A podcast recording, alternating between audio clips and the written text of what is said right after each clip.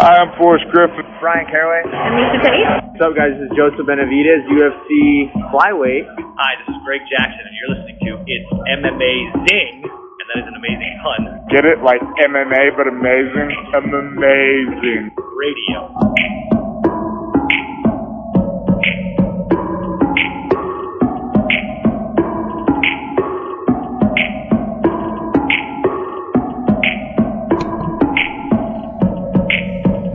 Welcome to It's M Amazing Radio. I am your host, Dr. Law.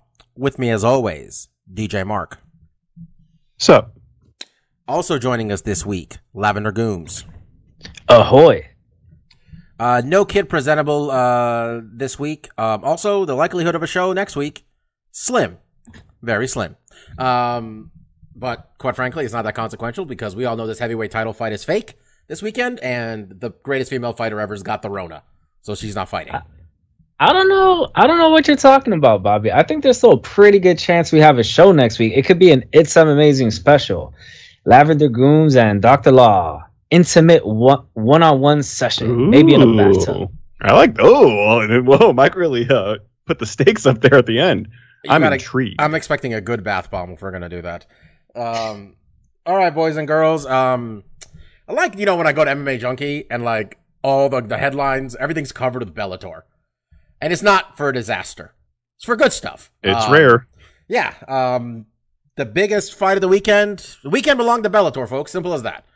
Um, with a massive amount of hype around it. Um, AJ McKee, um, fought the Bellator GOAT, as they refer to, and honestly, it's hard to deny him that claim. Patricio Pitbull Freire for uh, Pitbull's featherweight championship, because Pitbull is also the lightweight champion, um, having dusted people such as Michael Chandler to take that belt. Beat Michael Chandler's ass in a minute, by the way. Um, AJ McKee, uh, Marcus. I mean, let's just say it. A star was born here for Bellator. This is the rocket ship is attached. AJ McKee went out there and laid it on their best fighter they've ever had.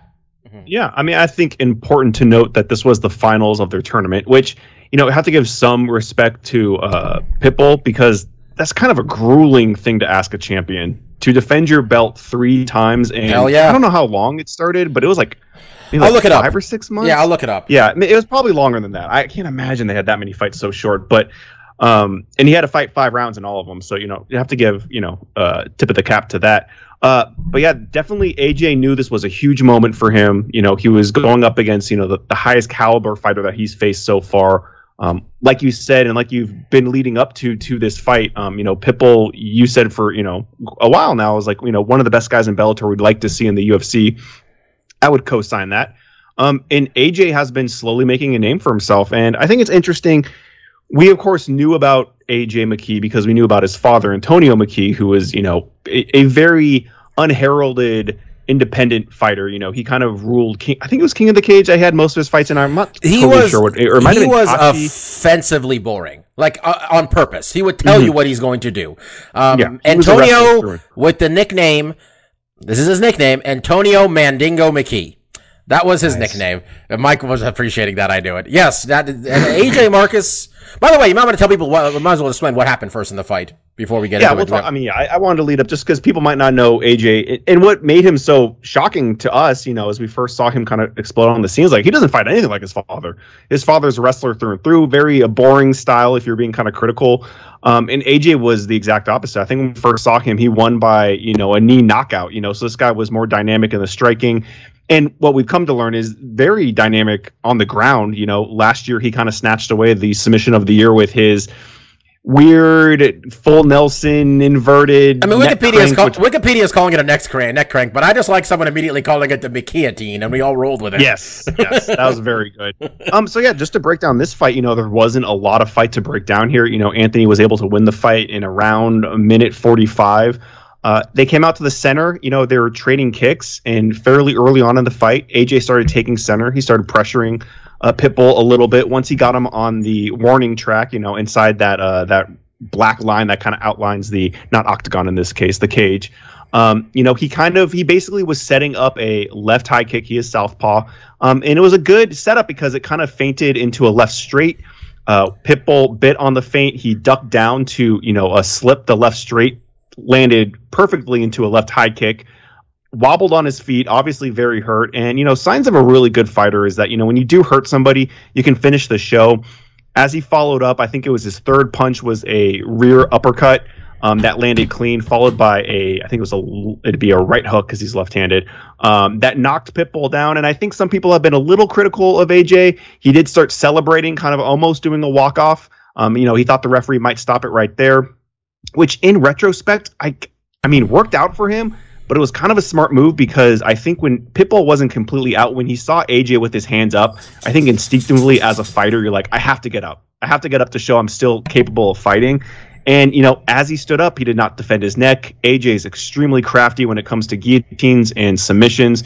So he slapped on a super tight guillotine, had him in a great position. You know, Pitbull was up against the cage, so he couldn't back down. He couldn't try to dig into a single leg. Sometimes with a guillotine, you can go for a single leg to get a big lift and slam and get out of the um, out of the uh, submission, but obviously didn't have didn't have the wherewithal, didn't have the spacing.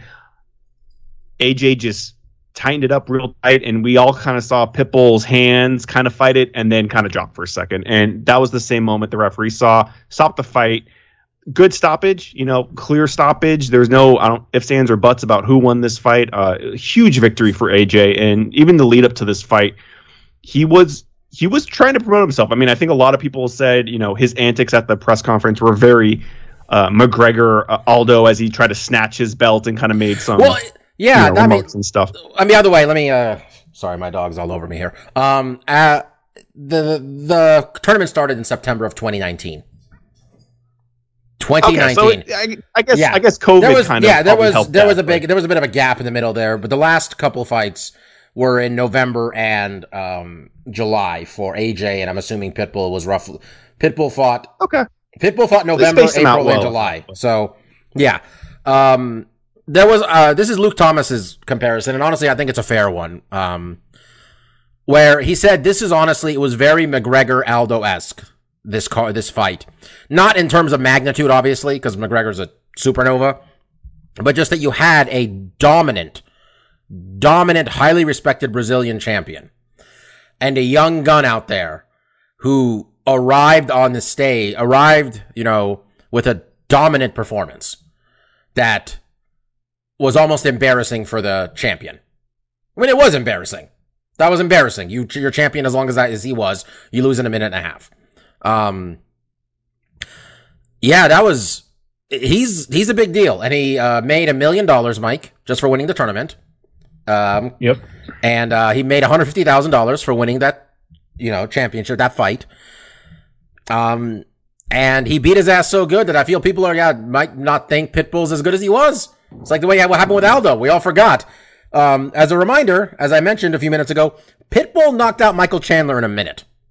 You know, the guy who fought for the who, who was seconds away from being the UFC lightweight champion. You know, six months ago. And that wasn't very long ago that he did that. No. Um, I, don't- I don't think people will forget how good Pitbull is because as we broke it down last week, when one of us asked, which Pitbull is this? And someone answered, the good one, then we already know, we're already giving him his roses there.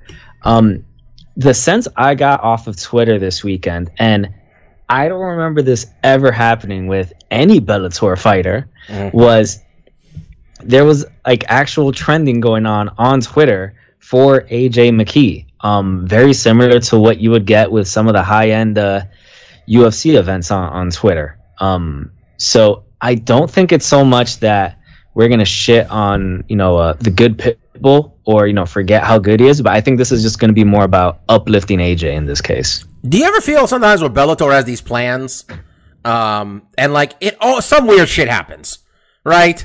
And maybe it's just not Bellator; it's like a Strikeforce thing too, where it's Coker's got some bad luck. This is one of the few times I remember, Mark, where everything just kind of came together. Like this was all this whole way it played out with AJ is almost proof of concept for how um, Scott Coker books young guys, where he literally got this guy at zero and zero. We saw him, by the way, Marcus. When we saw him, it was his. Um, I just had this up because I saw. I figure I was figuring out what event you and I saw him at. We saw him win by knee, December 2015, his third fight. Yeah. That was his third pro fight. We saw AJ fight, and we were at that point. We're like, wow, this guy, He's good. Um, he's real good. Um, and it's everything came together, and like they had a hot crowd. It was in Inglewood, um, which is uh 30 minutes from where AJ trains and uh, lives. He came out to some uh, nothing but a G thing in Inglewood, which was smart. Um, and it, this is this is really like um it's it's you don't get a lot of fighters I feel where like we all knew his dad and now he's like a prospect because of that. You know what I mean? Um I mean this sport's still very young. I remember like with Kron Gracie people got really excited, right? Because it's um it's Rickson's son, you know? It's mostly been Gracie's. I wonder if this is the start of a thing here, though, because I remember seeing this really cool thi- um, post on Twitter from MMA Fighting, I think it was, where they said if you put if you put um, Tito Ortiz, Chuck Liddell, and Rampage Jackson in one room, the only thing they'll agree on is how good AJ McKee is, and that's because his dad Antonio trained in LA with all these guys for 20 years. So they're all talking about how like when AJ was like six years old and 10 years, you know, eight years old, he was in the gym and stuff.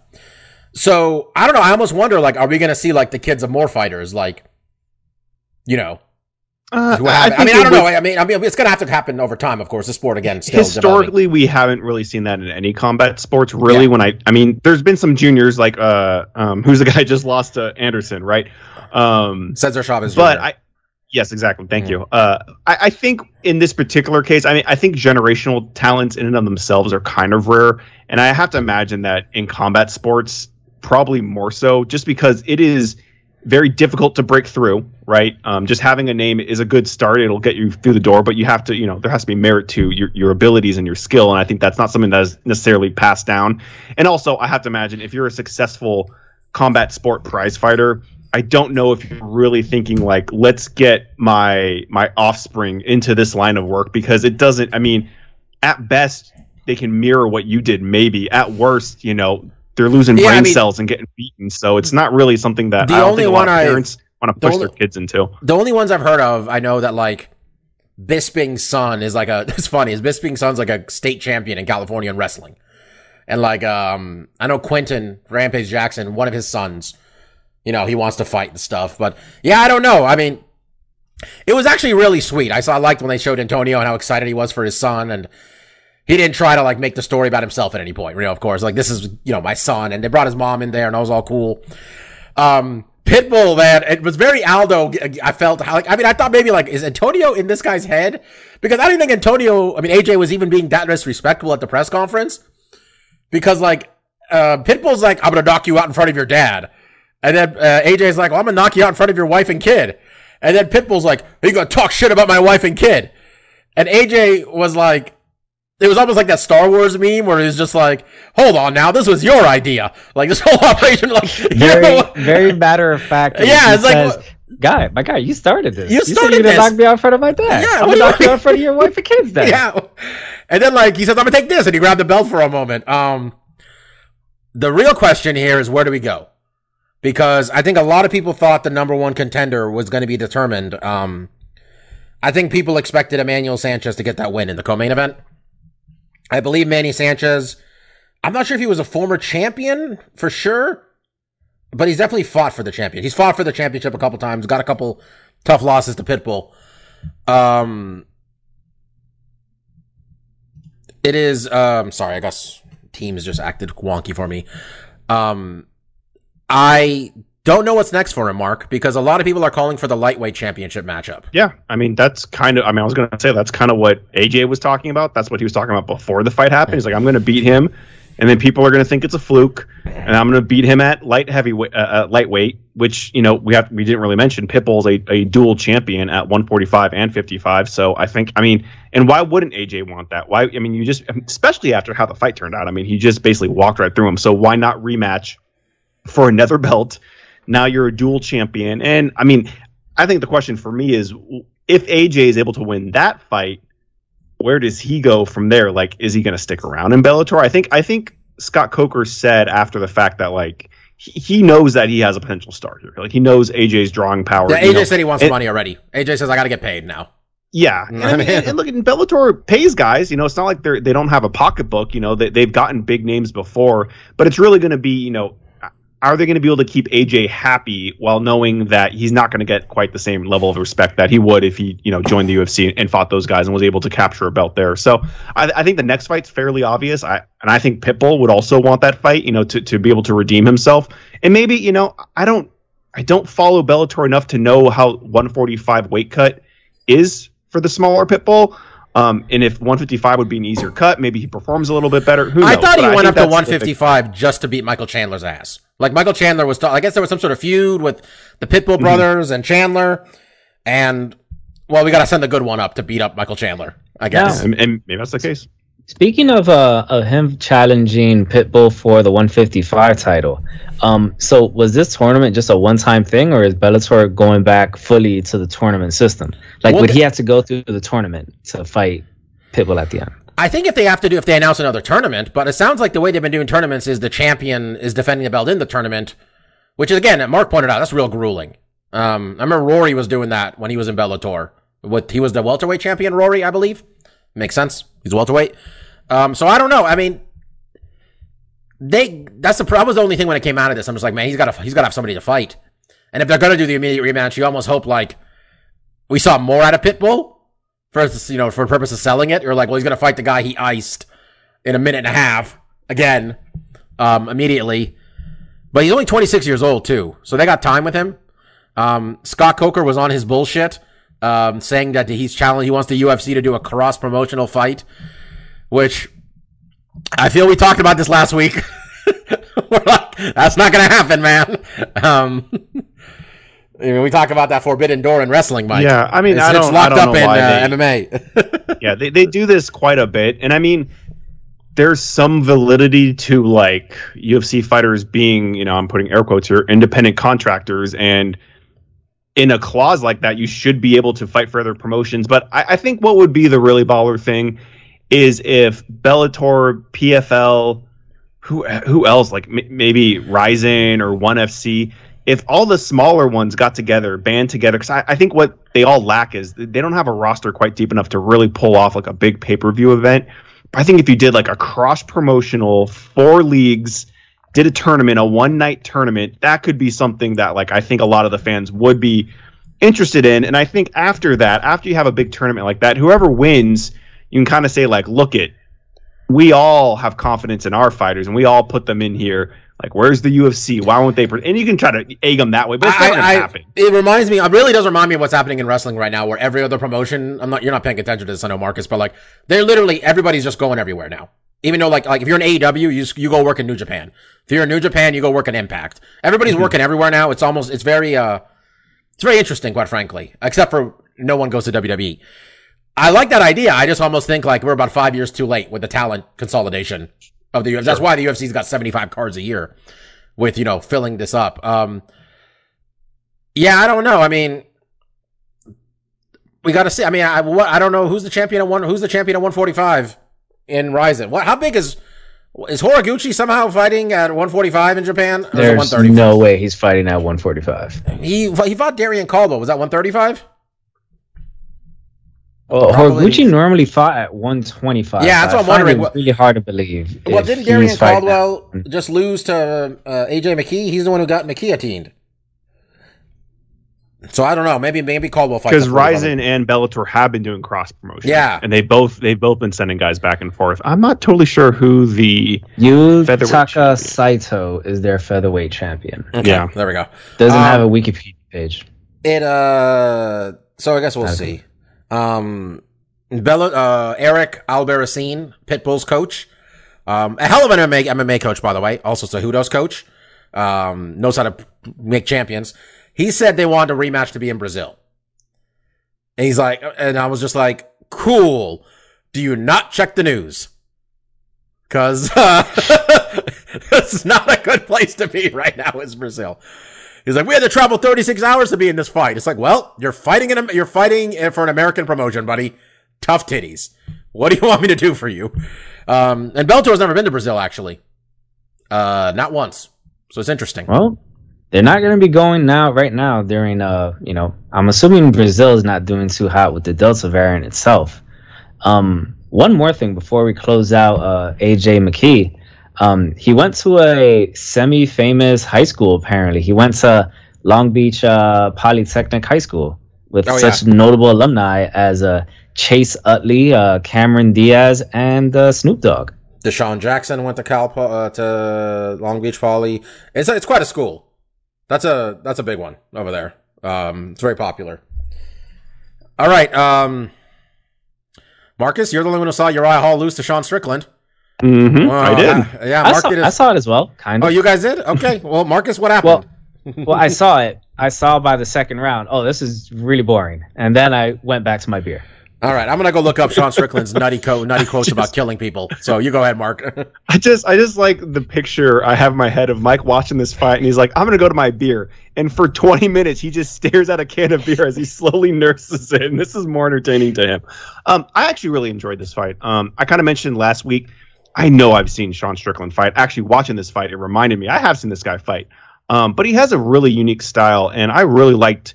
There was some ebbs and flows in this fight, and first and foremost, what I liked about what Strickland did was he made this a boxing match. First thing, he walked right into the center. He got right in the pocket of Uriah Hall, and he's like, "Dude, you're boxing me because I'm jabbing you in the face right now." And Uriah Hall kind of obliged him. It was kind of a boxing match that first round, and even halfway through the first round, the the, uh, the booth was like, you know, Uriah Hall has a lot of kicks in his arsenal. To not be utilizing this and to just be boxing this guy who's clearly the better boxer. Uh, Strickland had a mean jab in that first round. He's kind of doing himself a disservice. What I liked in this fight was the mental games that Uriah Hall had to go through because we know this guy is kind of I think his biggest problem is his mental game, how he can get kind of frustrated and not be able to lift himself back up. And we have seen in some of his past fights him be able to do that for him to kind of be down in a fight and to turn it around. And the coach really, you know, the corner did a really good job trying to psych him up, trying to tell him like, you know, you can win this fight. You're just doing the wrong things to win this fight. And Uriah Hall would make these small adjustments in the second round. He came out using more kicks, you know, because he landed some good kicks in the first. The corner recognized that and told him, like, look, you have to change how you're addressing this fight. And Uriah Hall did. But what Sean Strickland did really well was once he started use, utilizing more tools, going to the body, using kicks better, um, Strickland started using more of a grappling game. He started initiating some shots, getting him up against the cage, and roughing him up that way. And trying, he was constantly trying to wear on Uriah Hall physically and mentally, just trying to break him. And we saw these moments where Hall would kind of be able to get back up. He would kind of take some shots. He'd go back to the corner. The corner would be able to tell him the small adjustments he'd make. Uriah Hall would make those adjustments, and then Strickland would make further adjustments himself to kind of get the fight back in his game. And, and obviously, you know, throughout the fight, it was Strickland going into the fifth round. He had won all the rounds.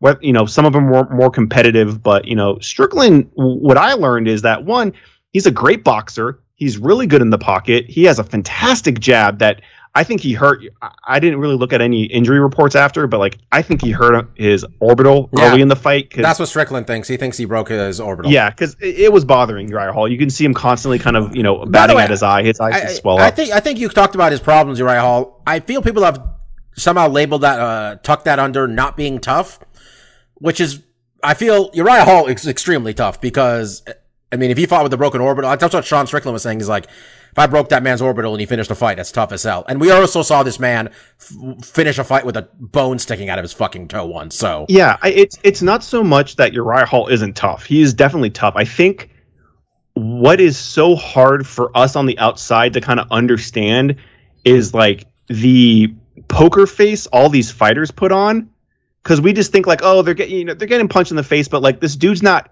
wincing. He's not crying like we would be if we got kicked in the leg or we got punched in the face. Like all these guys have really good poker faces and i think Uriah Hall doesn't quite have that. Like when he gets hurt you can kind of tell it, either in his facial expressions or his body language.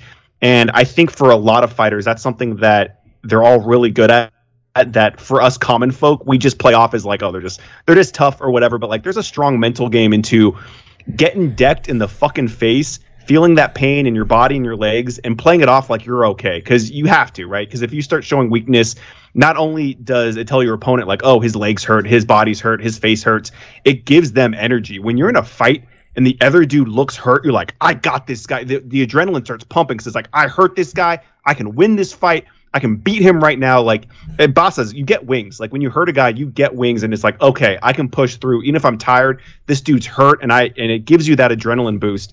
Um, and Strickland definitely played off that. You can tell multiple times he hurt Uriah Hall in the eye. He was wearing on him with the ground and pound. So for me, you know, this was a really good look for Strickland. It really showed me what he's capable of. He's a really good boxer. He's got a great jab. His grappling game is a little iffy, especially when it comes to taking guys down. He definitely struggled there. Uh, and then even on top, he well, didn't Hall really doesn't do a Hall ton. doesn't have bad takedown defense either. Paul Hall's whole career has been trying to avoid getting taken down. It's true. In the second, in the third round, he got taken down hard. Strickland Mm. kind of landed a, a shot to the back of the ear that kind of hurt Uriah, and then he slammed him down with a trip takedown. But Hall was able to get back up. You know, I think Hall asserted himself fairly well, but he still has the issues that we kind of know of. Like I, mentally, he really has to fight through. Like you see in the the corner is constantly trying to build him up because you can see like he gets kind of down on himself when he's not doing well when he's hurt. Um, and he pushed through. You know, he asserted himself well. He just couldn't do You- enough, and Strickland was able to assert. With Uriah Hall, I, you almost want him to realize how good he is at times. Like, this is a real specific example, but there used to be a basketball player on the Golden State Warriors called Harrison Barnes. And we all said, man, if Harrison Barnes had, uh, so and so's confidence, he'd be a fucking all star. He'd be incredible.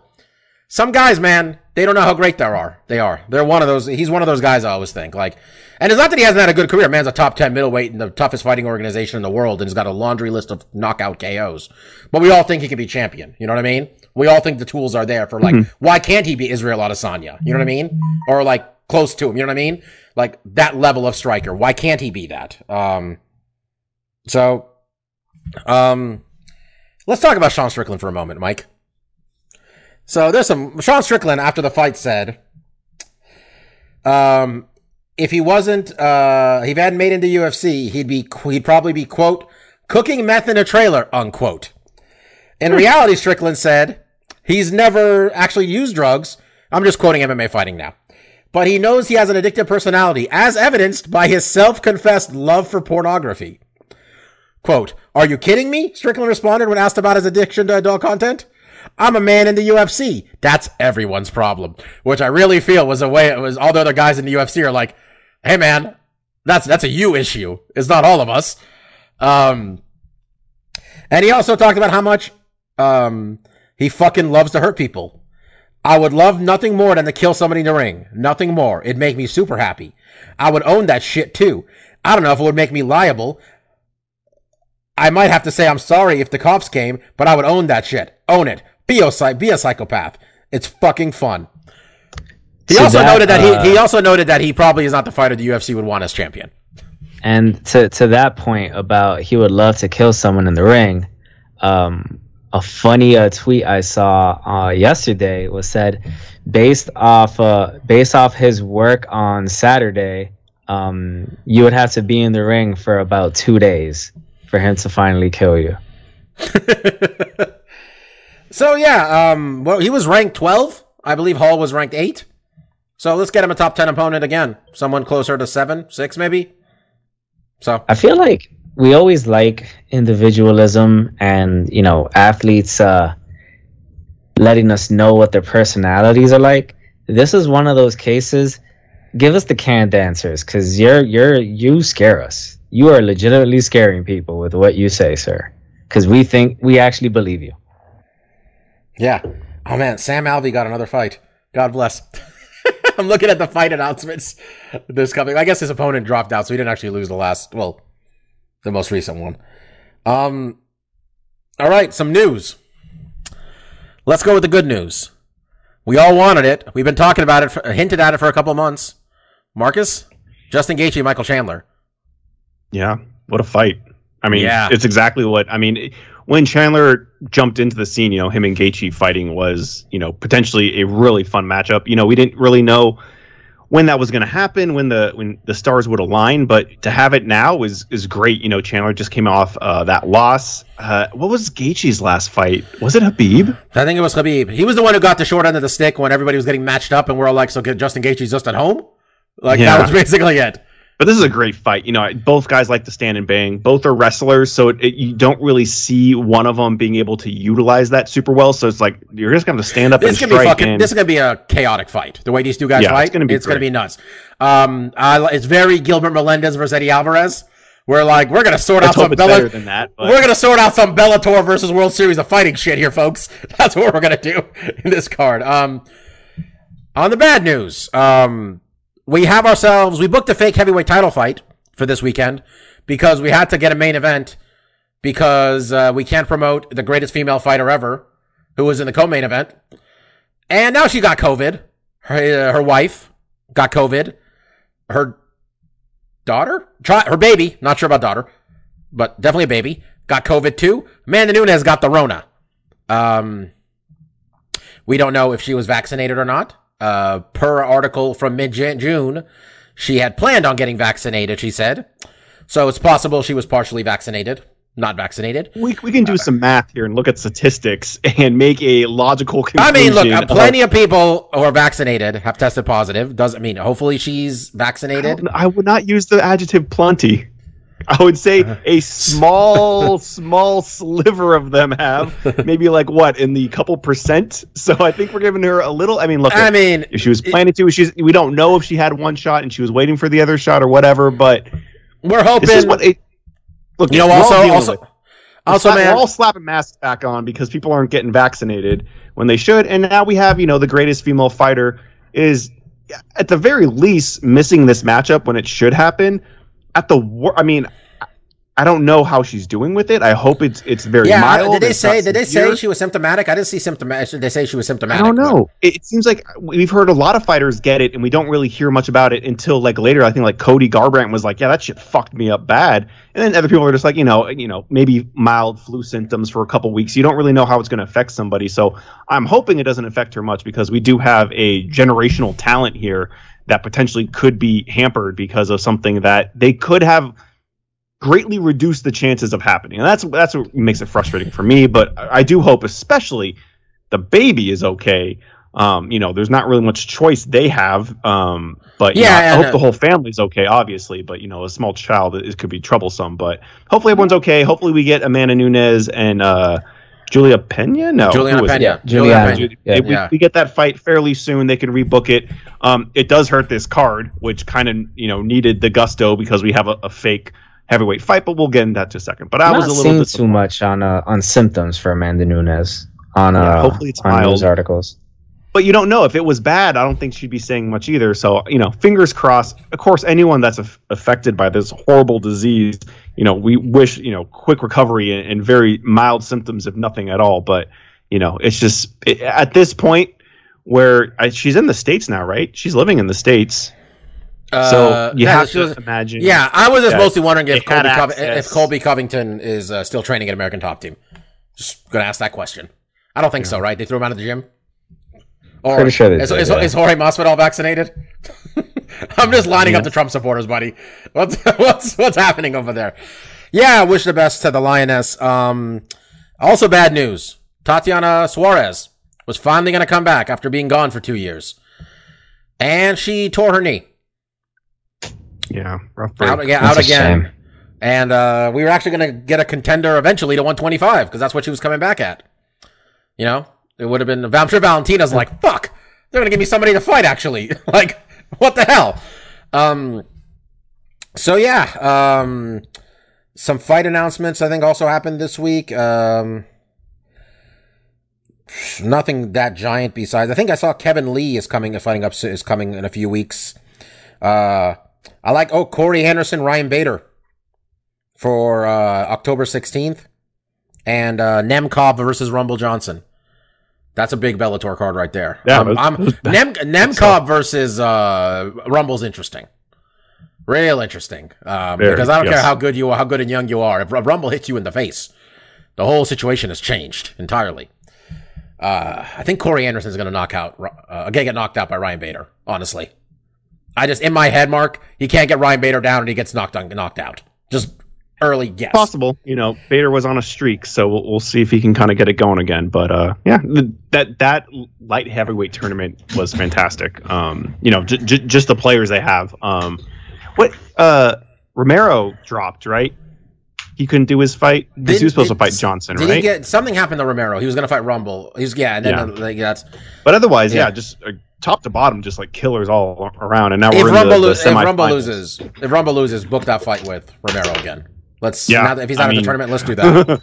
I mean, dude's. I mean, that's what we like wanted. Forty six or something now. Like I just don't know how much. Well, that was the one where Scott where Scott Coker got all this tar- criti- uh, criticism um, for making these tournaments and like hoping the fight would come together that he wanted.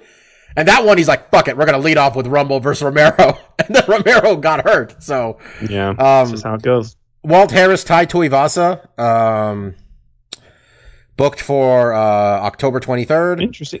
Yeah, Did Harris? I, I thought Harris was like on a two two Yeah. loss streak, right? So it's weird because Tai just had a huge win. You know, he beat uh, Greg Hardy.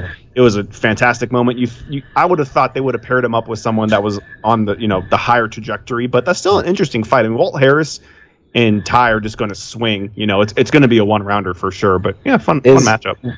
Walt Harris, he's the one that the UFC has, um, you know, uh, used uh, used up his uh, emotional story. I mean, Um, they didn't use it up. In fairness, they offered a bunch of money to like for information when his step when his stepdaughter got kidnapped and then murdered. Like they actually were very much behind him when that happened. Okay. I don't, I'm not sure it was that exploitive. I mean, at the end, it kind of if you look, but this last time, I was like, okay, that's a bit much. Um, what's that noise? I'm getting big windy I think noise. Mike's got the flying saucer going right now. yeah, what the hell's that? It, it got really hot in my room, so I, I gonna had have- to turn off the You, you, you got to mute between talking then, because it got a little it got a little drafty on the mic too. Um, and uh, yeah, Usman and uh, Covington. I'm not sure if that was official at the time, but November sixth, Madison Square Garden, or it says New York. I'm just assuming Madison Square Garden because that's where Where we've been else? doing things. Well, they've done Yeah. Barclays. A I few know, times. but that's just because they couldn't get into Madison right then, right? No, That- they, that they, they really did like, Barclays no, because they did Barclays because all the Russians are in Brooklyn, right? Isn't that a thing? Am I just making a generalization, Mike? Tag in here. Um, you're not wrong that there's a lot of Russians. I mean, in that's why Brooklyn, Khabib they put Khabib in that card. That's why I'm thinking. But, but it's it's it's the different part of Brooklyn. You got to go more to like Brighton Beach uh, Yeah. to get yourself some Ru- some Ruskies. Yeah. Okay. Um, and it sounds like with uh, all the COVID on the rise, Bellator might have to shift some of these cards from um, Russia and uh, Yeah. Europe. They have uh, Russia, which uh, London and Russia, which I'm not sure if Fedor is going to be fighting anybody if they ask him to come all the way over here. Um, anyway, so we'll see. All right, um, let's make a couple picks for this pay per view. Yes, sir. um, we're gonna miss this one, Mike. I was just thinking about that. I mean, will you really miss it? Well, we could always uh we could always just huddle over uh, a little uh cell phone, you know, during a wedding. That's exactly it. I'm gonna sneak into a room somewhere. Um, yeah, that's this is definitely the card where I want to do that. I remember I, I was at a wedding when Michael Bisping won his championship, and I was like, man, of all of us to miss this card, I'm the one who's been on this fucking dude's bandwagon the whole time. It was also the card where uh, they threatened to end Ariel's career. UFC proud moments all around. Um, all right, UFC 265. Fun fact: it was Bellator 263 this last week. So we almost lined that shit up Catching pretty up. well. Yeah, catching up. Well, that was 265 pay per views. We're at about 750 UFC events, I think, at least. yeah, yeah. Um, coming to you from the Toyota Center uh, in Houston, Texas. I have stayed at the hotel attached to the uh, to the to the Toyota Center. It's just a really red arena, is what's happening in the Toyota Center. The Rockets. All right. there. Yeah, Like the Ruskies. yeah. Hometown boy, Derek Lewis, the Black Beast, taking on Ciryl Gane. Mike, mute yourself, please. The main, the co-main event is not Amanda Nunes versus Juliana Pena. Mike's wind, Mike's laughing, but he's got a fucking wind tunnel going on in his apartment. Um, instead, we got a co-main event of Jose Aldo, Pedro Munhoz. Um, we got welterweight matchup: Michael Chiesa and Luce- Vicente Luque. Well, that's, I didn't even know it was happening until this minute, and I got very excited. Mark, that sounds like a banger. Um, Tecia Torres, Angela Hill also happening. And oh, curtain jerking, Song Yadong, Casey Kenney. We're not picking that fight. Also on this card, Bobby Green, who I feel fights every two, two months, and I'm proud of him getting in the cage as often as he is. It's nice to see Bobby Green still cashing checks. Um, Ed Herman still in the UFC. Shout out, man! At, Shout out. at light light heavyweight now, right? Or do you go back to middleweight? Is that uh, looks like a light heavyweight? Is that a tough two? Is that tough two or tough three? Three, three. Tough three. Three. Do we have any tough two guys in the house anymore? Tough I two don't was think so. we had a tough one guy until won. Diego until Diego lost his fucking mind with that Who's guy. in? Who's in? T- like what was tough too? Tough Uh, two was Rashad. It was heavyweight with Rashad winning, and then welterweight. I think Joe Stevenson won. Mm, Right? Bobby. Yeah. Bobby Southworth was in that season, right? That was season. He was one. in first. Yeah. That was Oh, with okay. Koscheck and stuff. Um, Rashad is making a comeback. He wants to box. Um, oh, I missed the other piece of news. Jake Paul, Tyron Woodley is going to be sixty dollars, Mhm. and they actually they actually loaded up the undercard with real boxing fights of actual prospects. Apparently, people are saying, which is commendable, but ain't nobody paying sixty bucks for that thing. So, um, Karolina Kowalkiewicz, Jessica Penne on the undercard. There's some fights that are interesting, honestly, on this, guys. It's just that the top part really needs needed Amanda's fight. Like Yeah, even I mean- even even with this heavyweight title. to be fair, as critical as we were, like this main card is not bad. Like these are fun, interesting matchups. he's just it's missing just like and missing a cherry. Is missing the cherry on top of this thing. Yeah, exactly, exactly. Having a interim heavyweight title, and especially the, the guys that are fighting for it too. I mean, I think Derek Lewis is, is a fun fighter, and uh, Gane has definitely proven himself. But like, it's just missing that like authenticity, I guess, and not having another title fight. It's like it's a great card, but it's like I don't know if I want to pay for it. That's kind of what I feel. Um, Mike, you got Mike's. You got Stefan's picks too, right? Uh, I believe he sent them across uh, earlier today. Yeah. Okay, so when I ask you, please mention them as well. Um, all right, um, we're gonna talk about the heavyweight title fight.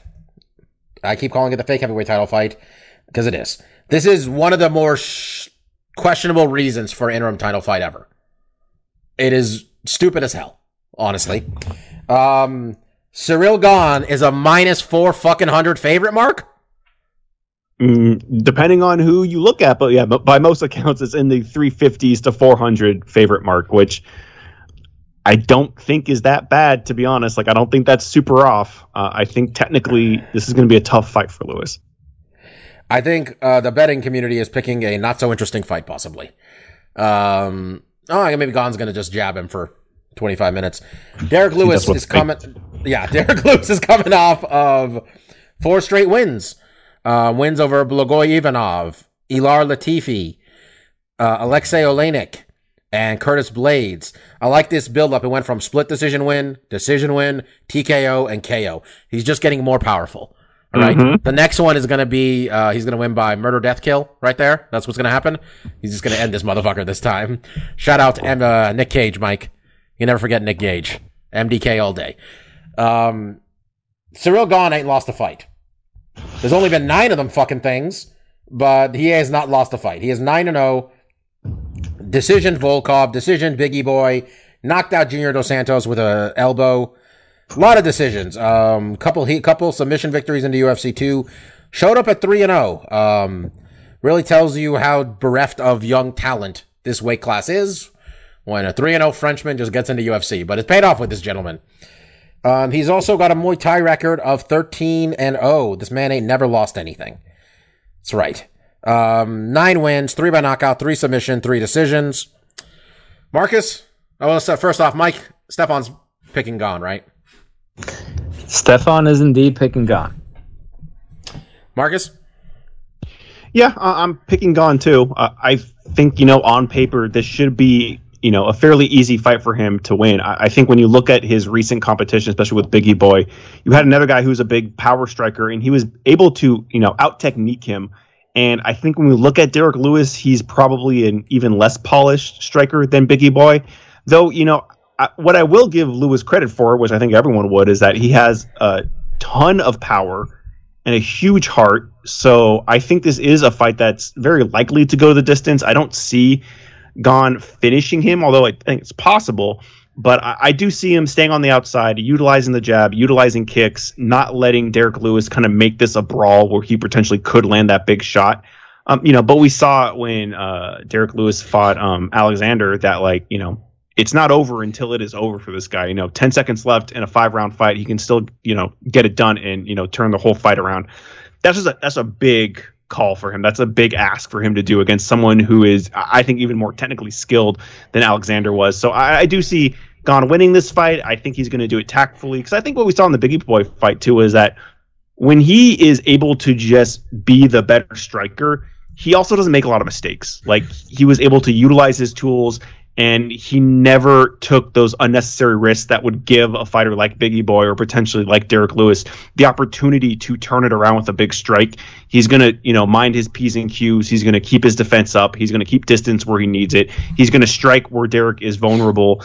And, you know, you look at other aspects of the fight, stamina, cardio. These are things that Derek has actually done really good getting better at. But I think in a fight like this, unless he can really push the pace, unless he's going to be the aggressor, you know, going forward, getting to clinch positions, trying to utilize his weight to, to wear on Gane, I, I, just don't see him win this fight. So I, I think Gane's going to win this fight. Um, and I do think it's going to be a technical showcase. It's probably not going to be the most exciting thing, but it's just he's a tough nut to crack, and I don't I don't see Derek cracking it.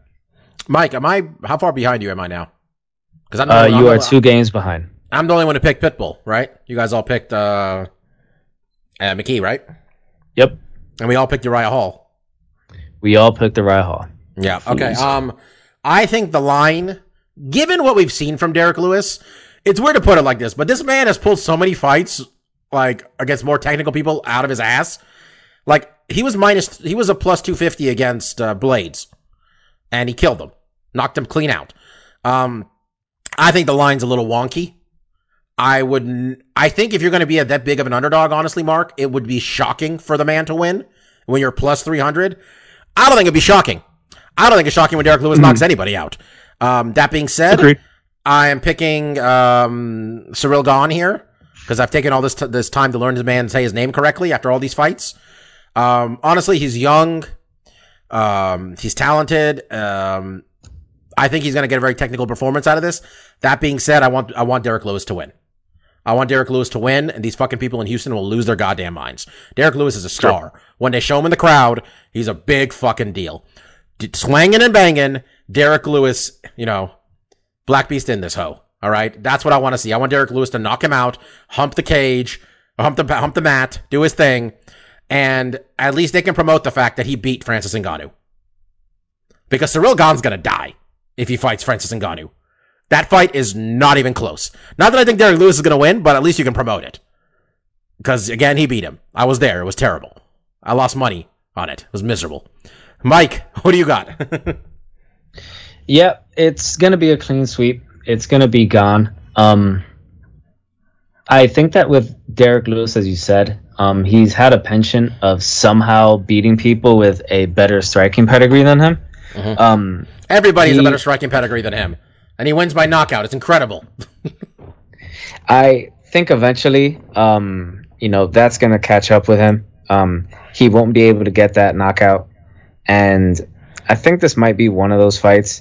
Um, I would like to see him win, but um, I think if he does, it's gonna be how he normally would win, where it's he's able to touch the guy and if that were to happen, it would probably be late in the third round. And I oh, late I in the fifth keep... round.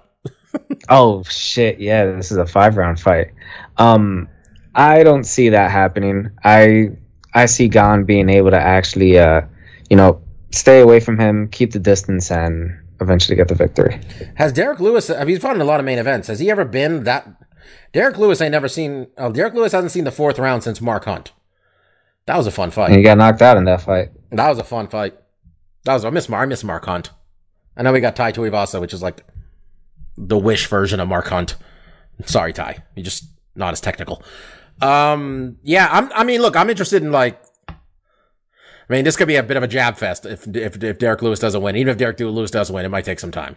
So, but yeah, if we're if we're if we're promoting Francis Ngannou versus Ciryl Gane and still no Jon Jones in four months, great, way to go UFC. A plus promotion. Co-main event: Jose Aldo, Pedro Munhoz. I got very little analysis about this one. Um, Jose Aldo coming off of uh, beating up Marlon Vera. I think he won two out of three rounds, if I'm not mistaken. Um, Pedro Munhoz coming off of beating up Jimmy Rivera. Don't remember how that went exactly. Uh, betting odds for this one, Mark? Yeah, we got uh, Aldo is the slight favorite around 125, 120.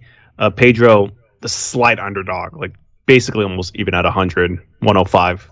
Varies a little bit, but yeah, Minus or pretty plus? close line. Plus, plus, plus. Plus, okay. Yeah. So yeah, I'm I'm pick. I'm Stefan's got Aldo. Mike. Okay, He shakes his audio, head. Yeah, sorry. an, an audio, this an audio medium. I, I couldn't find my mute button. I'm sorry. Yes, he has uh he has Aldo. Yeah, okay. I'm I'm taking Aldo. I like three round Aldo. Uh, three round three round Aldo wins fights, except for that one he didn't win, but we still gave him a title shot. Mark, who do you got?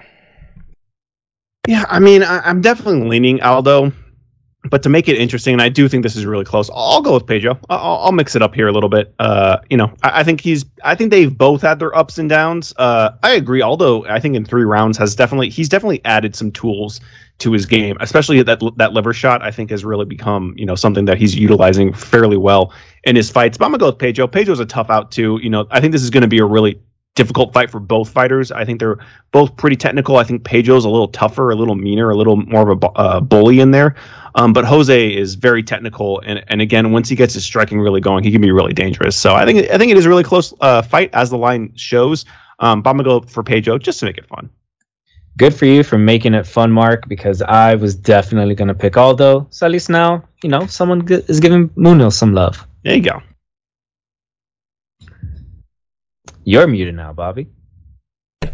Um, I got a dog shaking every three seconds. People can hear that in the background. She wants to get out, but if I let her out and I close the door, then she's gonna want to get back in. I know how this game is She, played. uh, she looks. She's looking very anxiously at the door. Like, when is this motherfucker gonna finish? Now he's looking at you like, you little bitch. Come on, let's go for this walk. We already went for a walk. She just hears my brother out. That's what it is. He's around, and that's what it takes. Um, all right, this is awesome. This fight, straight up. Uh, Michael Chiesa, Vicente Luque. I am all about this shit. Chiesa, since moving up to welterweight, has been excellent. Four and zero, one finish. Got a Kimura on Carlos Condit. Three decisions over Diego Sanchez, Rafael dos Anjos, Neil Magny. Those last two are nothing to sneeze at these days, man. Especially Neil Magny.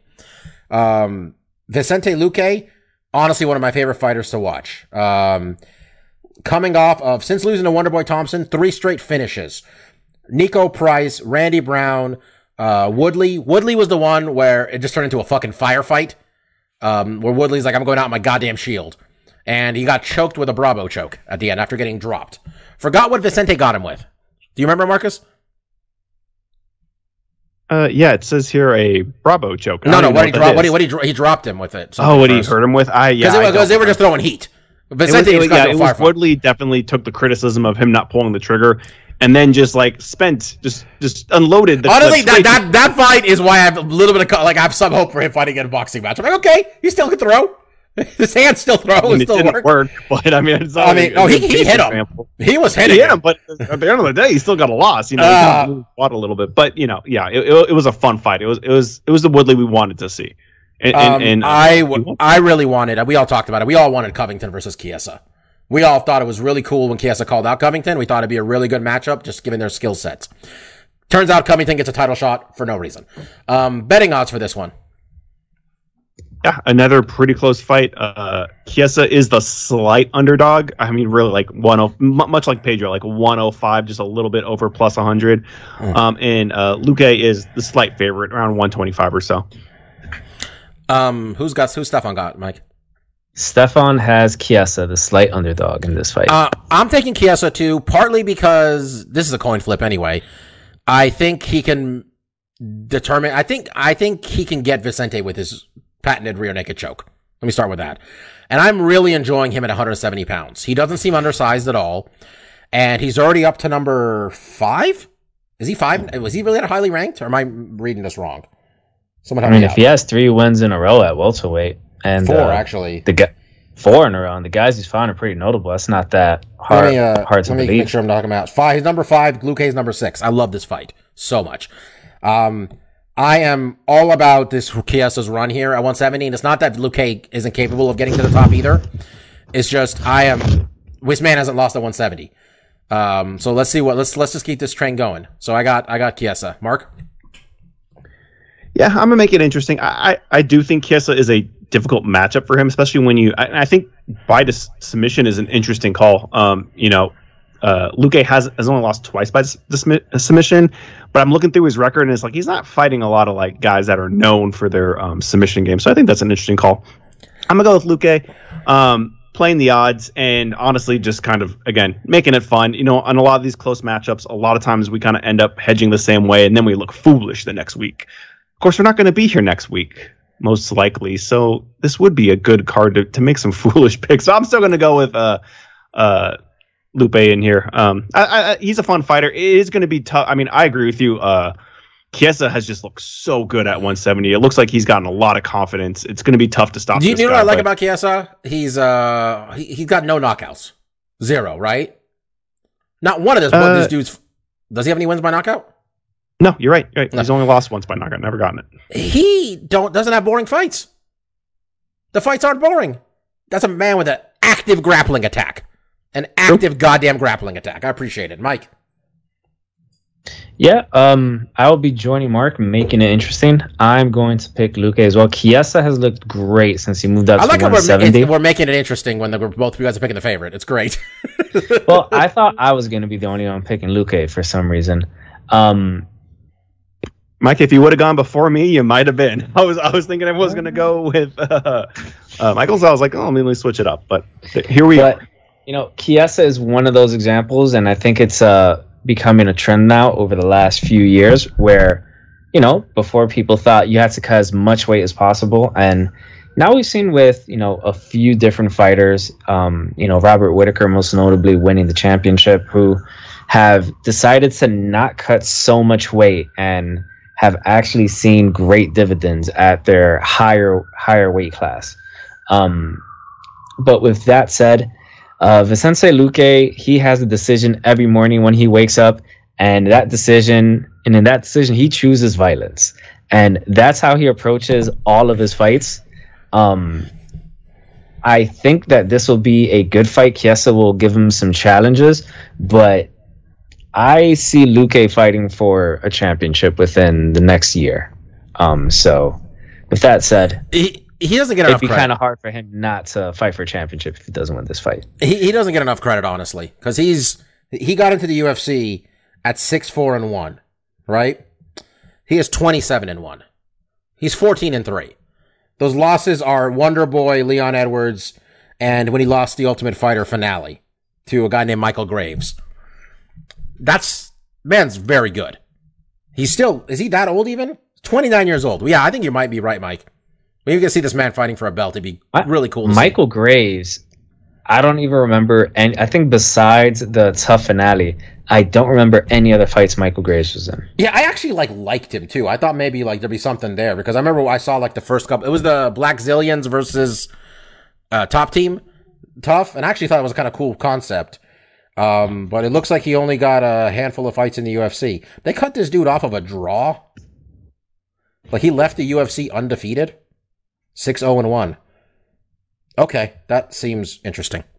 Seems real interesting. Okay, Tecia Torres, Angela Hill. They fought a while ago. Um, they fought in 2015 at UFC 188 in Mexico City. Tecia won a decision. Uh, since then, they've both been back and forth. Angela was a champion and Invicta at one point in the middle there. Um, betting odds for this one. Yeah, uh, not too crazy either. Uh, Angela Hill is the slight underdog, around 210, two, I'm sorry, 110, 115. Uh, Tecia Torres the favorite around like 140, 135. So again, pretty close odds, but you know, Tecia's the favorite. Angela Hill's the underdog. Mike, who does Stefan have? Stefan has Tecia Torres. Who do you have? I am going with Angela Hill, and this is for two reasons. One, she should be, in my opinion, on a pretty lengthy winning streak. I feel like the last two or three losses that she has had have been close decisions, and in my opinion, they have been decisions that I thought she won. Um, and normally, you know, when when fighters, you know, bitch and moan about like the decisions not going their way, I think, yeah, well, you know, be quiet. But in these cases, I would agree with Angela Hill in being kind of salty about you know the the loss, the recent losses that she's had on her record. Um, so I think she should be much more highly regarded with what her skill set has become in the last two years or so. Um, so I think she is she's not getting as much hype coming into this fight as she should. And two, just personally, I like Angela Hill. Um, one of my favorite podcasts or uh, shows that didn't last very long was uh, the YouTube uh, the YouTube channel with her and Jessica Penne called uh, Two Straws. Um, I thought it was a very entertaining uh, show with the two of them breaking down um, you know upcoming UFC events. Um, sad it didn't last very long. And if you want to support Angela Hill, you can go to our Pro Wrestling Tees uh, website or store where you can buy a picture of a, a, a Goya painting that they've kind of changed to look like it's her, where it says it is bitch fucking season. So definitely every adult should wear a shirt that says bitch fucking season. Um, I got, I got overkill here too. I got Angela Hill. Um, I feel she's gotten in the, since their first fight. I think Tecia's pretty much still a good fighter, very good fighter, but she, Tecia is kind of what Tecia was then.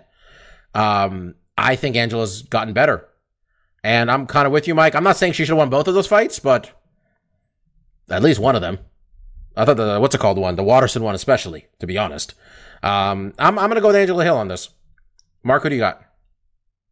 Uh, I do have Tecia Torres. Uh, like you guys, I love Angela Hill. I think she's a fantastic personality for the sport, um, and I do think she's been making you know the the jumps in her game to be a lot more competitive. It did seem when she got back to the UFC, even though she had won an Invicta belt, it still wasn't working out. It seemed like in these last you know six fights or so, she's really been able to turn things around. And like mentioned, the, the last two split decision losses, losses uh, she had easily could have gone the other way, and that's kind of why I'm picking Tecia Torres. Um, you know, Torres fights almost always go to the decision. You know, she's basically has 17 matches, only two of them she's finished by uh, a knockout or submission. Everything else has gone to decision, and she's usually pretty good at stealing rounds. You know, I, usually on the outside she's a little bit more active. Uh, and then on the inside, she has a pretty good clinch game. She's able to take girls down. Um, but you know, these are some spots where Angela is really good. You know, Angela's footwork has gotten a lot better. She's pretty good on the outside. In the clinch, you know, when she can get space and get a tie clinch, she's extremely deadly. So I think this is going to be a much more competitive fight than we saw last time. I'm just kind of hedging my bets with Tecia being pretty good at getting decisions, even though you know she she did come off a, a pretty lengthy streak there where she lost four decisions in a row. Um, she has bounced back, won a decision. In her last fight, she actually got a doctor stoppage, which is the, the first in her career. So you know she's been making some adjustments as well. So I'm gonna go with Tecia. She's I've always been impressed with Tecia Torres, um, but you know, if I if I was picking with my heart, it'd definitely be Angela Hill. You know, like Mike said, a really fun personality, very charismatic and fun to watch, and has gotten to be a really fun striker, um, and you know, fighter in her own right. But I do have Tecia kind of hedging around in this one. All right, I think that's all of us, right? Yep, it's it. Mike's making Mark's making a lot of moves this one. A lot of I'm making lot some picks. some. I'm I'm veering from the pack, and it might just work out in my favor, or I might just be in the bottom with Steph. And then those my, my claims last week where I was going to come back and steal it from you and Mike because you're all competitive with each other, getting all distracted about oh where's Mike at, where's Bobby at, oh we're two away, I'll be and then Mark sneaks in. I decided with this fight, I'm like, I'm picking whatever Mike picks. I'm just like, I am not confident in this one. I'm like, I don't know. This one's like, I don't trust these Angela Hill fights. They're all splits. This is bullshit. Mike's probably, not- Mike's probably, I- Mike's probably, I picked him too. He's like, he's like, we don't have to bet on this one determining anything. uh, well, you uh, you went away from me on the uh, Chiesa Luque, so yeah, well, I picked first on that one either. But I, I mean, I don't know. That one's, I'm just, I'm excited for that one. My excitement took away all strategy. Um, all right. Um, I think, uh, I think we're uh, ready for stuff we like. yeah. Uh, I got, uh, It is that I got, I got two things. One is Ted Lasso. Um, I don't know if we talked about it at all. Mark watched Ted Lasso, Lasso now too. I think I just wanna week say- we did talk about it. I just want to say everybody should watch Ted Lasso. I'm going to continue to say that. I finished. I'm I finished. I'm all the way up to the most recent episode now. So when you get there, Mark, you're probably gonna want to wait a little bit, just because you get if you get used to watching a bunch at a time. That's a problem when you're watching Yeah. a show like in episodes, and now I'm watching once a week, and I'm like, gotta know what's going on with with fucking Roy Kent. That's my dude. I'm all about Roy Kent. Mike, you gotta get on this show. Seriously, you watch everything. If you want, I'll let you use my Apple TV login. I mean, you say it as if I have like no stand. I don't have any standards That's to what I No, watch. this is a good show. you folded so fast. Mike, Mike. Mike, Mike, I can't Mike caved on defend uh, myself. Schitt's Creek though. Mike, Mike didn't like Schitt's Creek at all. I, I could see that though. I think Ted Lasso, you'll get you'll get roped in a lot quicker than I think. Schitt's Creek, it took like a season. I was even like, I don't know if I'm on. You and know, then it, it, it, if it takes a whole season I for your man. show to get good, the show's I mean, I, not that well, good. here's the thing. I I was in on Schitt's Creek immediately. It just some different people took different times. All right, honestly, I just want to talk about wrestling because I thought last week was going to be the big wrestling talk with CM Punk and uh, Daniel Well- Bryan and all that shit. Well, and let me you tell you, say Mike. that you say that as if like you know, but yeah, we can talk about wrestling, but maybe me and Mark have some other stuff we like. Well, I know. I'm still doing my stuff I like. Oh, okay. I thought it was Ted Lasso. I'm sorry. No, no, I said I had two things. Oh yeah, This you is, did this that. is- you You gotta be an say that. active. I gotta be an active two. listener. Yeah, this is number two. That was number one. This is number two. All right, folks. I thought last week when they announced CM Punk and Daniel Bryan might be coming back to wrestle was one thing. This week they drank the crazy crazy juice over in Stamford, Mike, and they cut Bray Wyatt. Bray Wyatt, who prints merch money while not being on TV most of the time. Bray Wyatt, who should basically be the Undertaker. Okay, they managed to fuck up two good gimmicks with Bray Wyatt. Well, fucking done. Apparently, it was a devastating uh, blow to locker room morale because they're like, "What the fuck? You cut him? We're all up for where we can all be cut." Apparently, that's what people think of Bray Wyatt. Um, third generation talent, the son of uh, IRS himself. Um, which, by the way, I think if IRS IRS came back, Mark, he might be a good guy in 2021. Give all the tax. He, sh- he should just go after all the billionaires. He should just Oh, say, okay, "I'm gonna go get taxes from Bezos." Okay, you know, I'm gonna I'm gonna go get taxes from Musk. Um, Mike, you gotta watch some old IRS stuff. It was just his dad. I, just a- I remember IRS. Yeah, he was Michael Wallstreet in WCW because why change the fact that he wears a suit to the ring? Um, yeah, it's fucked up, man. Honestly, he's way too talented.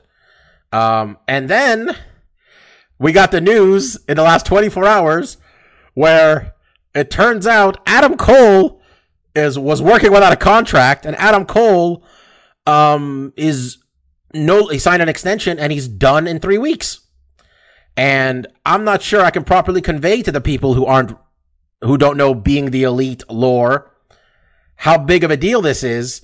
But Adam Cole is I think he's gone because Adam Cole's uh, wife works for AEW or partner, I don't know, whatever they got going on. Uh, not just Adam Cole's wife works for AEW. Adam Cole's wife is Doctor Britt Baker, DMD. And for those Yeah. of you that We're doing the pointing, folks. Podcast right now, we did the pointing. We did the pointing. Yeah, no, his um and his best friends are Kenny and the Young Bucks. And in being the elite lore, they quote unquote killed Adam Cole.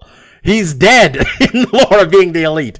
And they were literally setting up a match between Kenny Omega and Adam, Adam Cole before he left for NXT. That's what we were getting to. Um, I think he's gone, honestly. But you have the fact that he's Triple H's favorite wrestler and he's Shawn Michaels' protege. And they're also cutting costs, though. So, uh, Mike, what do you think? I mean, that's that excited me. Well, I think they're, he's gone. They're they're cutting costs, but they also did just cut like a big merch seller for them. So Yeah. you never really know what's gonna happen. we got to pay Goldberg. I mean, yeah, apparently you got to pay Mhm. Goldberg for his like one appearance a year. Mhm. Um, I selfishly don't want him to leave, and you know why? It's for the same reason why now it's Matt, like what Matt in the back or something for for Uno on Yeah. the up up down down. As a wrestling fan, I want him to go to AEW. As someone who depends heavily on Up Up Down Down for my own personal entertainment, I I mean, let me tell you, they let they let um Marcus. They still have Tyler Breeze on Up Up Down Down, Mhm. just as his his government name. The second one of these dudes show up on AEW, they're not going to let him be on Up Up Down Down, man. Mm. That's not. They're not gonna. I know the way these motherfuckers play. They're not gonna like. They're not gonna promote. Well, another guy. at least they got to play with the big Uno cards, right? They can close that. Oh, did you, book did you see that? That was hilarious. I hilarious. watched it for like five minutes. I was like, okay, they're big Uno cards. They're having fun. I get it. I can't. Wait. I, Mike, eh, Mike, get some I big Uno it. cards. Big, get some big Uno, Uno cards. You, me, and Phil are playing Uno. Okay, that's what's happening. Wait, why, why do I gotta get them? Like, Well, why 'cause don't I'm- you okay. go get them? I'll- okay, I'll ship them to your house. Okay, Jesus, I'm gonna pack big Uno cards when I get through TSA. I'm Middle Eastern. I'm not gonna explain that. What? They're gonna think I'm the Joker or something. I don't know. oh man, again, um, I don't know what they're doing over in WWE. All these moves make you think they're gonna sell, and I don't think they're gonna sell. But apparently, all the networks, both USA and SmackDown, uh, both Fo- USA and Fox, were like, "Hey, we liked Bray Wyatt. People cared and watched him. What the fuck are you doing?" It's gonna be real interesting when Raw gets outdraw gets uh when A- and Dynamite outdraws Raw one week. It's gonna be real interesting because they sold out fucking twelve. They sold twelve thousand seats in Chicago because the CM Punk might show up. That that would also be very interesting if that happened, considering Dynamite is on Wednesdays and Raw's on one on Mondays. Yeah, I mean, in terms of viewers, I mean, outdrawing, not like head to head. There's no reason to go head to head. I'm seeing giant Uno cards are 32 bucks on Amazon. I don't think you want to do that. you think they're cheap, I- Mike? They're big. I was gonna say, I'm, that's that seems reasonable to me. Um, find it strange that Peacock is sending me notifications on my phone as I'm shit talking WWE. Um, that's what I got this week. Um, I'm, I got I, Adam Cole going to AEW would be fucking sick. In terms of people I want on AEW, it was Adam Cole, Sami Zayn, and Kevin Owens. You know, those are the bo- mostly Kevin Owens, but they're never letting him go. Mike, what do you got this week? Uh, I'm seeing that Giant Connect 4 is $229 if you want to okay, get that. that's a lot. I wonder how giant it is though. Like how big is it? Is it like as But- big as us? Have you played Mike- Giant Jenga? Yeah. Uh, Yeah, I mean, probably that big. I'm thinking. I, I don't like that Mike Mike doesn't flinch at Giant Connect 4 for 200, but then Giant Uno for 30. He's like, ooh, a little pricey for my blood. I just Uh, don't understand the logic. It has a height of 43 inches. What is that in feet? Somebody tell me. What is it? Three four feet? three three feet seven inches. All right, oh, look at you. Oh, knowing the imperial system. Ooh, big man. I mean, I did I did forty eight minus five. you dumbass. you fucking dumbass. Mathematics. um, it's a very simple thing and stuff I like this week, which um, honestly is becoming the bane of my existence. Um, it's Reese's uh, Reese's peanut butter cups. Hmm. Um, I went to Duane Reade about a week ago, and I went in there like to get water, you know, something very healthy. Wait, wait. Apologize. We don't have Duane Reade over here, Mark. That's basically CVS. okay, okay. I got you. CVS. Um, Drugstore. it's a Duane Reade, Walgreens. You know, it's all the same shit. Yeah. um, you you go in there for you know assorted things. Um, so I go in there to get some water, and I walk by the the candy section, and the family pack of of Reese's peanut butter cups are you know buy one get one half off. So How could you not? Exactly. You know Mr. Gooms can't can't pass up a deal. So I got two big ass bags and I have been I have been eating like six P- Reese's Pieces cups every day for like the last no 12 or 13 days. And I never regret it as I'm doing it. It's great. You know, it just melts in your mouth and it's like it's just uh, finger looking good. But then you feel like absolute shit afterwards. And I'm pretty sure I've gained about an inch on my waistline in the last two weeks because of it. It's not like we got to wear suits or anything this weekend. Yeah. like I had I had dinner right before this podcast, and I thought what good dessert would be is to wolf down about seven pe- uh, Reese's cups. you know, someone who goes to Trader Joe's as often as you do, I'm surprised you're not getting their peanut butter cups because they're really good. You don't. I mean, you don't taste this grain of the sugar grain. You know what I mean? The granules of the mm-hmm. sugar that we do. The peanut butter tastes Reese's. good. You can chew on the grains of the sugar. in So- Reese's cups. It's it, it's a very Dr. Jekyll, Mr. Hyde stuff I like this week for me. The stuff I like is Reese's Pieces cups. The stuff I hate is my self control. All right, Marcus. yeah, I actually got a little bit of a list here, and I'm surprised. You know, Mike, Mike can chime in on one of these because he mentioned he saw it too. Um, but first, I'll chime in with what Bobby said. Uh, I got access to Apple TV. I don't know how. I didn't.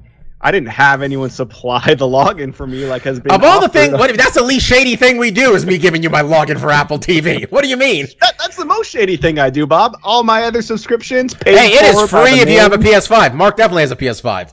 Oh, you know, we're, we're, we'll get there one day, and when I get my six months, I'll let you borrow it, Bobby, and then we'll, we'll be even. Well, no, we gotta wait for you. You gotta, gotta wait till mine expires. Then we turn yours Bobby, on. uh, how easy it is to get these PS5s, that's not going to be a problem. uh, yeah, but um, so yeah, I started watching Ted Lasso, and I really liked it, and you know, I think it's been well received right before watching it. You know, outside of uh, Steph and Bobby, that both have saw it and liked it a lot. You know, all the other critics have basically been saying it's really good. Um, but yeah, I thoroughly enjoyed it, and, and Mike, I would say like this was pretty immediate. I think as soon as you hear the titular character Ted Lasso talk, I was like, okay, I like this guy. Like he just has a southern draw that's just hard to hate.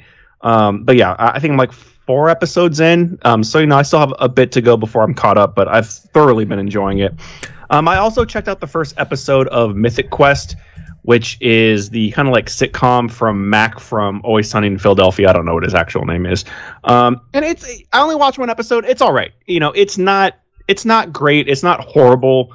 Um, as someone that you know follows the game industry and devs and stuff, I think it's one of the things I thought was really interesting. Anytime you get a a a show like this that's supposed to be kind of showing you like game development or whatever, whatever assets they get for like their game, usually a lot of companies will just get like a third party to make some stuff up.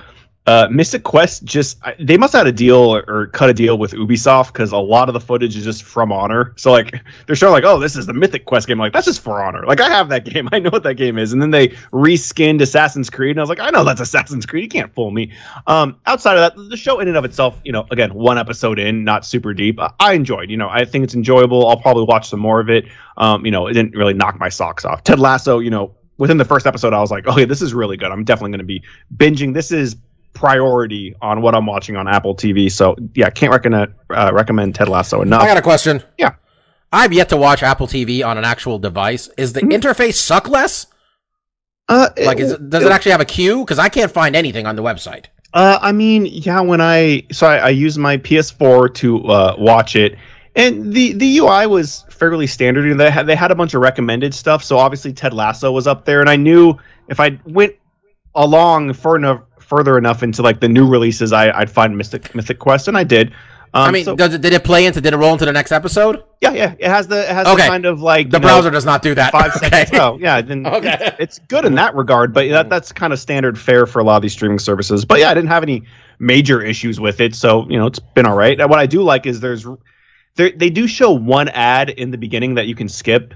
And it's usually just an advertisement for another one of their shows. So being Yeah. new to it, I didn't mind seeing, you know, a trailer for what's Are that? you gonna watch that show? The the musical show? Yeah, that, that's the one they were they were pushing, Yeah. and I was like, you know, that that sound that looked better than when you told me about it, because I think on paper, just like a musical, a comedy musical, doesn't really get me all that interested. But then actually seeing it in practice and seeing some of the people that are in it, I'm like, okay, that, that might be interesting. Um, so outside of that, Mike, maybe you can chime in too. I also saw Jungle Cruise, or I should say, I saw two thirds of it. Um, I did watch it. Uh, it was Christine's birthday on Sunday. Um, we did some stuff in the morning. I guess I'll talk about that stuff too, even though it's kind of embarrassing. Um, but I had a little bit of an allergy attack, so I take some Benadryl, and that shit knocks me out. So about two thirds of the way, I started dozing. I'd wake up and there'd be some reveal. I was like, well, that's weird. Didn't see that coming from the rock. I doze off again, and then next thing you know, it's happily ever after. But from what I did see, I enjoyed it. You know, it's very much a live action Disney movie. It has a lot of their comedic tropes. Um, but I do feel, you know, being based off the Jungle Cruise, which is a ride at Disneyland and Disney World, and, and a ride that I actually enjoy quite a bit. Um, they pay homage to it, which I thought was fun. The Rock kind of gives a Jungle Cruise, and there's all this kind of malarkey going on where he's he's cutting bad jokes, and there's all these props set up and stuff. And I thought that was, and that's very much what the ride kind of is. Um, the story outside of that is nothing what is conveyed in the ride whatsoever. But uh, I, thought it was a fun little action movie. And Mike, if you had anything to chime in, and you enjoyed it. You probably saw it to its completion a little bit more than I did, so maybe you could uh, expand where I might have missed some things. Well, I had no idea that this was based off a Disney ride. Um, I think the last time they did that it didn't end so well for Disney, right? Like that Haunted movie Mansion? never sees the Oh. light of day, right? Haunted Mansion didn't do well. They also did Tomorrowland, which I never didn't? saw. I don't Oh, think. you I know mean, it was what? Eddie Murphy. Haunted but- Mansion. I think Haunted Mansion did pretty well. I mean, I, don't think it. It, it was I no didn't pirates. realize. I didn't Pirates realize there like were actually movies. other. Mo- I didn't realize there were actually other Yeah, rides. This has based off- been a. Trend I was thinking a of a uh, Song of the South. okay. yeah, that's that's a little. I think that became before the movie, but uh, yeah, this has been somewhat of a trend for them, and I think they're going to do a Matterhorn movie and like a roll a Thunder Mountain movie. They're they're kind of they're you know they have these properties. They're trying to make you know something. You out mean of them. Space Mountain? I, I Oh, mean, yeah. I thought I heard Thunder Mountain was getting one. I know, and I definitely heard uh, what's that other one I just said first? Oh, why am I Song. Song of the South was based off Magic Mountain. I know that. Look, are we really gonna not? Are we gonna not do a Space Mountain movie while Ric Flair's still alive? So you can put him in a trailer just so you can say, "Oldest ride, longest line." That's all you got to do. Oh, I, don't on know. I didn't even know that was like a, his shtick, but okay. Oh, he's he refers to having sex with him with him as Space Mountain. Okay, That's well, what I he says. definitely would have put him in the in the in the. He's done more that. advertising for that fucking ride than anybody else over the last I don't forty think that's the advertising that Disney wants. But um, I- Di- I Disney didn't- needs any kind of advertising because I hope Emily Blunt sues the shit out of them after this opening weekend they got on this thing. By the way, They can get sued and they'll be fine. Uh, I I did enjoy the movie. Um, I thought it was good. I I I think the, the the shocking reveal about The Rock that you're probably thinking about this movie is Mhm. that oh wait this dude is Spanish. Is that what you're is that what you're talking about? Well. I mean, it was more so like the curse and that he's been like a thousand years old, and in present time he's just like a shitty I- skipper. It's just like that didn't really check. I whatever. found that way more believable than And he The was a- Rock is a Spaniard. he was a conquistador back in the day. Yes. Um, I know The Rock is racially ambiguous. I know The Rock looks racially ambiguous, but Conquistador was look, fourteen hundred Conquistador is not what I was thinking. this is The Rock, man. He's El Campeón de la Gente. Okay, that's what The Rock is. All right, he's a goddamn people's champ. All right. But it was a. I agree with you, Mark. Well, the the two thirds you saw, I'm sure you agree with me that it was a it was an enjoyable movie. It was light, um, for you know considering uh what it was, and uh, I thought it was fun. Let me ask Emily this. Blunt and Dwayne do a great job. They have good chemistry on camera Yeah. together. They kind of they accent each other very well. Yeah, hmm? so Was it was it worth? I'm wording this exactly. Listen to my words. What was it worth? Thirty dollars. Not was it worth your thirty dollars. What is the movie worth thirty dollars? I don't think any movie's worth thirty dollars. Yeah, I mean, I I validated because it was Christine's birthday. She wanted to see it. It was either go to the theater or watch it at home. And if I went in the theater, I just would have been uncomfortable and sleepy. But at home, I was able to stretch out. Oh, I took a good look. Wait, I've seen you take multiple naps in movie theaters. I know, You're but they're not comfy. They're You're not comfy. fine. I'm sitting up straight. And I'm not lying down because the theater. was- Transformers three, two naps in one fight oh, scene. No, Bob, that- In fairness, that's a pretty that was a pretty shitty movie. yeah, there was no Benadryl in that one, Bobby. That was all natural. Shit was blowing up everywhere. And Mike Mark woke up, saw it, and went back to sleep. yeah, there has to be some con- context to the blowing up. I can't just watch 40 minutes of, of fireballs and get excited. You know, I, I need more stimuli than that. Um, but believe it or not, I'm I'm not even done yet. Um, so I guess I'll mention. You know, it was Christine's birthday. I've been regressing into my age, and you know, I'm not. I'm acting even older than my age now because outside of going to a farmer's market, which we did, uh, and we got kettle corn for the the movie. Nice. And that right there, man, let me tell you, some fresh caramel kettle corn. I could not stop eating that shit. I felt so sick after, but it was delicious. Um, outside of that, we also got wind that the Hallmark stores do Christmas in July, and we saw some of the Christmas ornaments, and there were some of them that were like, "Ooh, that's that's too good not to try to get our hands on." And let me tell you, I, I know I'm getting some looks here. They're think they're, they're looking like, "Who is this guy? 50? What is he doing? A little Christmas village here or something?" Mark, I just feel you're playing into the best man speech I gave at your wedding at this point, when I talk about how old you are. But uh, I mean, look, they know that millennials are becoming of age to be spending on Christmas ornaments. And I guess last year they had a little mini NES, and this year they had a little mini Super Nintendo that is so cute. And when you actually turn on the power, it has the uh, Super Mario Brothers World cartridge in it. When you turn it on, it starts playing the song. And I was like, oh well, that's a, that, that's well, worth a trip that's pretty dope. I mean, go check it out. It looks it looks great. And Christine was saying like, oh, we get that. Like, we're not. It's not only on the Christmas tree. We are going to be using that around the house as decor. Um, that was sold out. We went to two different Hallmarks. It was sold out at both, but they do have a pretty cool uh, Sub Zero winning pose that I was able to pick up. And Christine really wanted. They actually, it, it's actually pretty cool. They have a animatronic sorting hat from Harry Potter that you push the button and it quite authentically. Um, and you know, just actually just walk around Hallmark. I mean, they got all kinds of Harry Potter and Star Wars bullshit for us millennials to decorate our apartments and houses with. So they kind of know the generational slide. It's less uh, uh, Snoopy and more Star Wars, Marvel, and uh, Harry Potter, which you know I kind of enjoyed.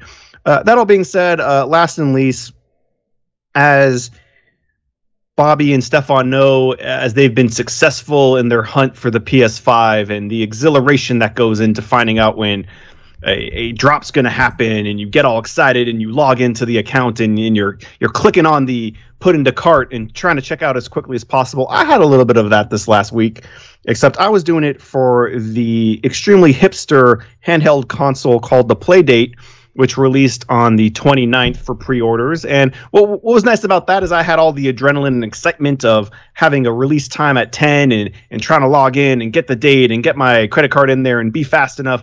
It wasn't going to sell out. They, they said that you blatantly we're going to take as many orders as people have, uh, depending on how you know where you are in the order queue it might just take you longer to get your system. I got it pretty quickly. Um, i'm very excited about it. I talked about the playdate back at e3 it is i mean like i said it is a console it is a very niche console for the hipster gamer. It is it's, it's about the size of a post-it notepad.